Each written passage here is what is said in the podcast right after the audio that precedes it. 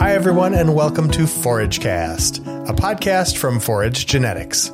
Each month, we take a deep dive into alfalfa topics and address real, on farm issues that revolve around alfalfa's integration into cropping systems. And now, here's your host, Emily Meccage. Hello, everyone, and welcome to this episode of ForageCast, sponsored by Forage Genetics International. I'm Dr. Emily Meccage, Technical Support Specialist with FGI. In this month's episode, we're going to be discussing Roundup Ready alfalfa with Dr. Dan Undersander. Dr. Undersander has an extensive resume, having spent many years researching alfalfa in his role as Extension Forage Specialist with the University of Wisconsin. He's traveled all over the world, consulting, educating, and researching alfalfa along with other forage species. He currently serves as Professor Emeritus at the University of Wisconsin, along with continuing his consulting services, and we're fortunate to have him here with us today. So, Dan, for growers that are interested in using Roundup Ready alfalfa, what are some management considerations that they need to be thinking about? You know, how can they maximize the benefit of this technology? Um, well, the first thing is is that the management practices for establishing any alfalfa, whether it's conventional or Roundup Ready or now the uh, um, HarvXtra, are exactly the same. Uh, in all cases, we need a weed free stand. Uh, we do need to have the soil pH be up in an appropriate range, um, preferably 6.8. Uh, we do need to pay attention to soil fertility, and then we need to place the seed into the soil at, at the appropriate depth, a quarter to half an inch, and pack the soil over it. We then need to control weeds the first 60 days after seeding. So uh, all of those things are exactly the same, regardless of what type of alfalfa we use. Again, the only advantage with Roundup Ready is we have more flexibility in terms of application of the herbicide. Great. And you just mentioned the first 60 days as being a really important time period for weed control. Do you advise growers to apply Roundup in that first 60 day time period or a certain stage of alfalfa to get good weed control on any issues in the field? Uh, yes. Um, a lot of trials have shown that. Uh, depending on where you are in the United States, grassy weeds, or depending on your time of year, warm season weeds can come in. And uh, Roundup's one of the best broad spectrum herbicides for controlling all of those. I think oftentimes we don't realize how much damage weeds can do to the young seedlings coming up. We also have seen a problem in many parts of the country where people do a fall seeding and follow a small grain. If we don't control the small grain, we're going to have four to six inch holes in that field the next year because each hmm. volunteer small grain is going to keep the alfalfa from establishing in those spots. The other advantage is that it gives us much more options in terms of weed control cost effectively, and um, we'll discuss that a bit more. But the real reason thing is, is you can apply the herbicide at any time when you have a weed problem, instead of having to wait for the alfalfa to get big enough to the five leaf stage, in which case the weeds may get too big. So there's much better opportunity to control weeds with Roundup Ready alfalfa than with conventional. So, Dan, what are some things that growers need to be thinking about in terms of growing Roundup Ready alfalfa? How might it differ from, say, conventional alfalfa? And how can we manage these tools to avoid issues such as herbicide resistance? We need to look at stewardship and management of the whole weed control plan that we have. And frankly, that means using a number of different herbicides uh, both on the rotational crops and possibly on alfalfa itself. Uh, we are running into some weed resistance. If we use the same herbicide as many farmers have been doing, Roundup, on their corn, their soybeans, and their alfalfa, eventually you're going to have Roundup resistant weeds. So, uh, a, a best recommendation, since there are more herbicides available on the corn or soybeans, is to try to control the resistant weeds there with alternative herbicides. But uh, in some cases, there will be need to try to control those in the uh, Roundup Ready alfalfa with herbicides other than Roundup. The one thing I would say that I don't think we pay enough attention to is that Roundup really does give us a benefit to control winter annual weeds. Uh, chickweed and some of these that come up in the spring, um, the non Roundup herbicides are uh, difficult to apply to figure out when the alfalfa is dormant, uh, how we would manage that whole practice. And yet, chickweed and, and uh, some of these other weeds can come in and really cause some thin stands and some weed issue problems. So, Roundup clearly gives us some good options for weed control uh, where we have winter annual weed problems. And you know, when we're talking about Roundup Ready alfalfa compared to, say, Roundup Ready corn or Roundup Ready soybeans, do you think there's an advantage to the Roundup Ready alfalfa because it is perennial and because we're able to harvest it multiple times that might actually be able to help decrease um, weed resistance occurring? Well, absolutely. Uh, with elf, with corn or soybeans, we only have one choice, and that's herbicides. With uh, with the alfalfa, we have two mechanisms of control. Uh, one would be the herbicide we just discussed, but the other is the frequent cutting. There are a number of weeds that are problems in corn and soybeans that are never problems in alfalfa because we cut it every 28 or maybe even 35 days now as we look across the country. So with alfalfa and trying to decrease this this resistance that's building up, uh, you're saying alternate modes of action and also use your harvest management to help decrease the amount of, of resistant weeds that might be found in those fields. Correct? That's correct. Is there anything else that producers can look at because we know herbicide resistance is a big problem across across the country. Well, the major thing, as I said, is to uh, pay attention and try to control the resistant weeds in corn and soybeans, which a lot of farmers haven't been paying enough attention to. Uh, we can't apply just Roundup on all three crops year round and ex- expect not to have problems. One of the concerns that people have revolving around Roundup Ready alfalfa is that there's a yield drag compared to conventional alfalfa.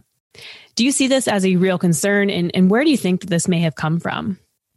Well, we have seen yield drag in soybeans and even corn to some extent.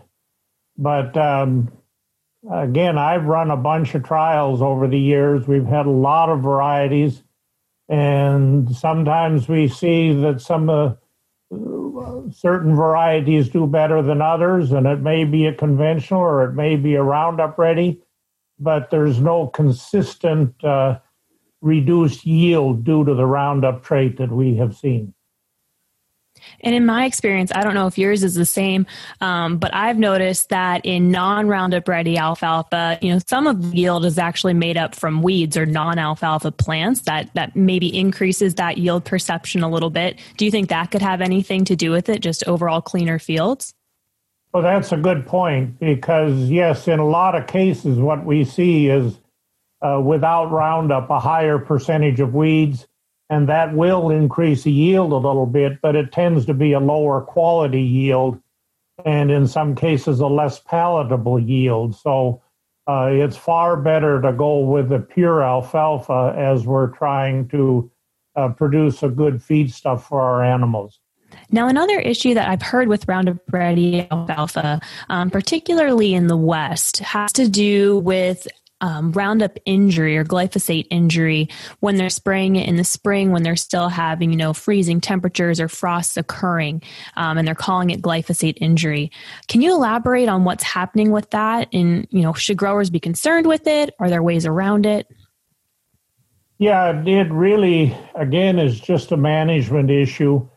Uh, we don't know exactly what's causing it yet, but clearly uh, there can be some Roundup injury to Roundup Ready alfalfa when it's planted in the spring. The um, frost injury is more pronounced if we have some number of freezing days prior to application.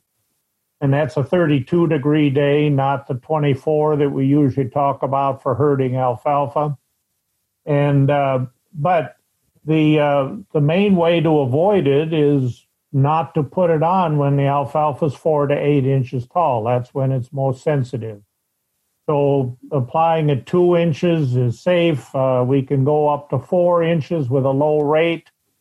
And then, of course, after eight inches. The uh, reason that we've run into problem in some areas is a lot of people want to wait to apply it to their alfalfa until the corn is ready.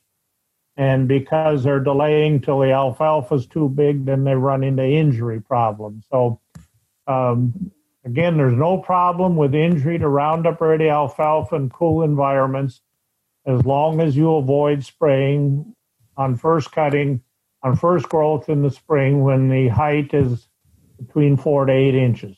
Don't spray then. and so spraying when it's shorter, anyways, usually gives you better weed control too, correct? Well, that's right. Uh, so you can because alfalfa is a little bit slower to start than some of the weeds do in the spring. So spraying early will get all of the cool weather, especially the grassy weeds that might come up. And then uh, if we'd happen to have something come on, we could spray again to a later cutting, or um, we could use some kind of a soil residual herbicide if we know that we're going to have some problem that uh, won't be killed by the spray when the alfalfa is two inches tall. Great. And and with the injury too, it's only seen in that first cutting, right? So there's no injury that's observed, say, in second cutting or, or anything like that later on in the season. That's absolutely right. It's uh, clearly associated with freezing nights, and that only occurs on first cutting. So that's the only time that we have any issue with applying Roundup to alfalfa. When we have freezing nights, avoid applying between a four to eight inch height. And in one of your earlier answers, you, you mentioned something that it's another thing I get a lot of questions on, um, talking about applying the full rate.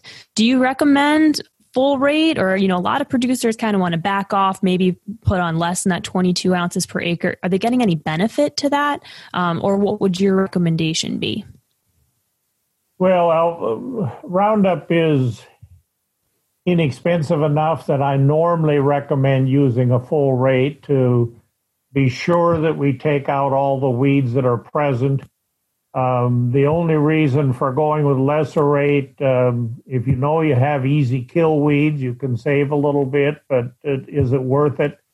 Uh, the real reason is is if you've got cold weather and we're above two inches, we don't want to hurt the alfalfa. So when we're in the two to four inch range when we get out to the field, then we might want to reduce the rate a tad. But normally, I would recommend a full rate. Okay. And that would actually help to uh, decrease herbicide resistance as well, because we're trying to kill the whole population and not leave any weeds that potentially persist, correct? That's correct. Another question that I commonly get, get a lot of questions on Roundup Ready alfalfa, um, but they want to know what the best way to terminate Roundup Ready alfalfa is. Obviously, we can't use Roundup. Um, so, what is your recommended method, and how might this affect subsequent crops? Well, actually, um, I recommend the same herbicide mix whether we're terminating conventional or Roundup Ready alfalfa. Exactly the same. Um, the so we'd always generally use a, a 2,4-D or um, uh, a dicamba product to kill the alfalfa, and that will kill the Roundup ready. But I usually recommend still putting some Roundup in because most of the fields, when they're being taken out, have some other weeds in them, and oftentimes grassy weeds. And so the dicamba and the 2,4-D won't necessarily kill the grassy weeds. So again, uh, my normal recommendation for all alfalfa termination, whether it's conventional or Roundup, is a mixture of Roundup and 2,4-D or dicamba to kill the weeds as well as the alfalfa. That makes sense. And does this have any impact with the 2,4-D and the dicamba? Is there any plant back restrictions for any common crops that people might be planting after alfalfa? I believe that the most common plant back is restriction is uh, something in the vicinity of two weeks. And so, if we're doing a fall application, um, we can certainly plant the next spring without any restrictions whatsoever. Um, unlike many of the herbicides we'd use on corn that have, instead of two weeks, maybe a, a 12 month to 18 month re- planting restriction. So this should be able to fit in well to most people's cropping rotations then without, you know, inhibiting them in any way. Absolutely. And uh, depending on the cropping system, there might be some advantages either way. But an awful lot of farmers uh, do do a fall termination uh, of the alfalfa.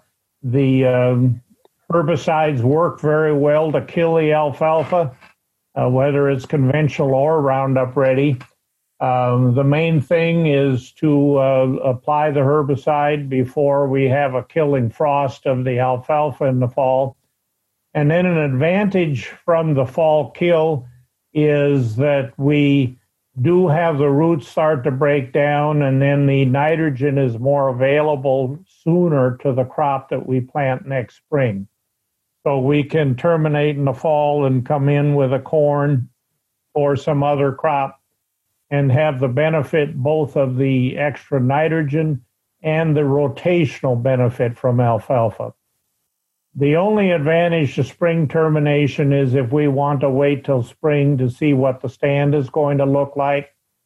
Uh, but of course, when we do that, we're delaying planting any other crop in the spring. Uh, some growers do want to take one cutting and then plant something else, and that is an option that works in some rotational systems.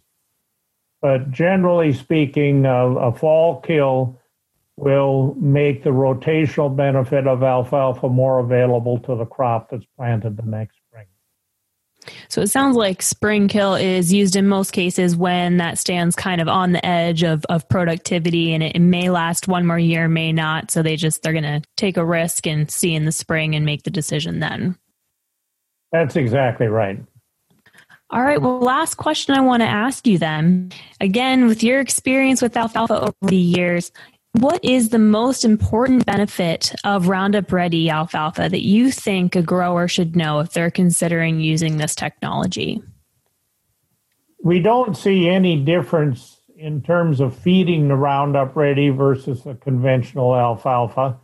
Uh, the main benefit of Roundup Ready alfalfa is going to be in terms of the ease of production of a high tonnage crop of fairly pure alfalfa and uh, again that uh, benefit and then the lack of need for using other herbicides that might reduce the yield and some of these considerations are the real reasons that the Roundup Ready is is beneficial.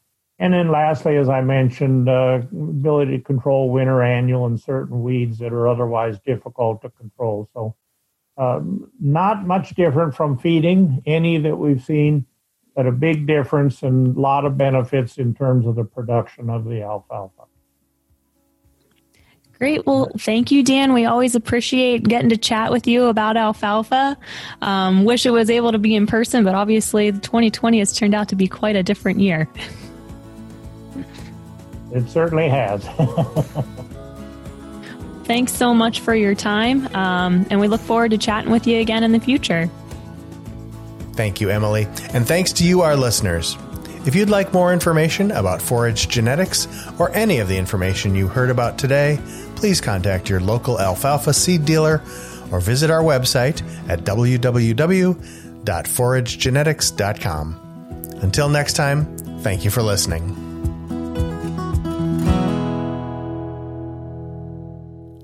Because of factors outside forage genetics control, such as weather, soil, planting, and product application, individual results cannot be predicted or guaranteed by Forage Genetics International. Always read and follow all label instructions.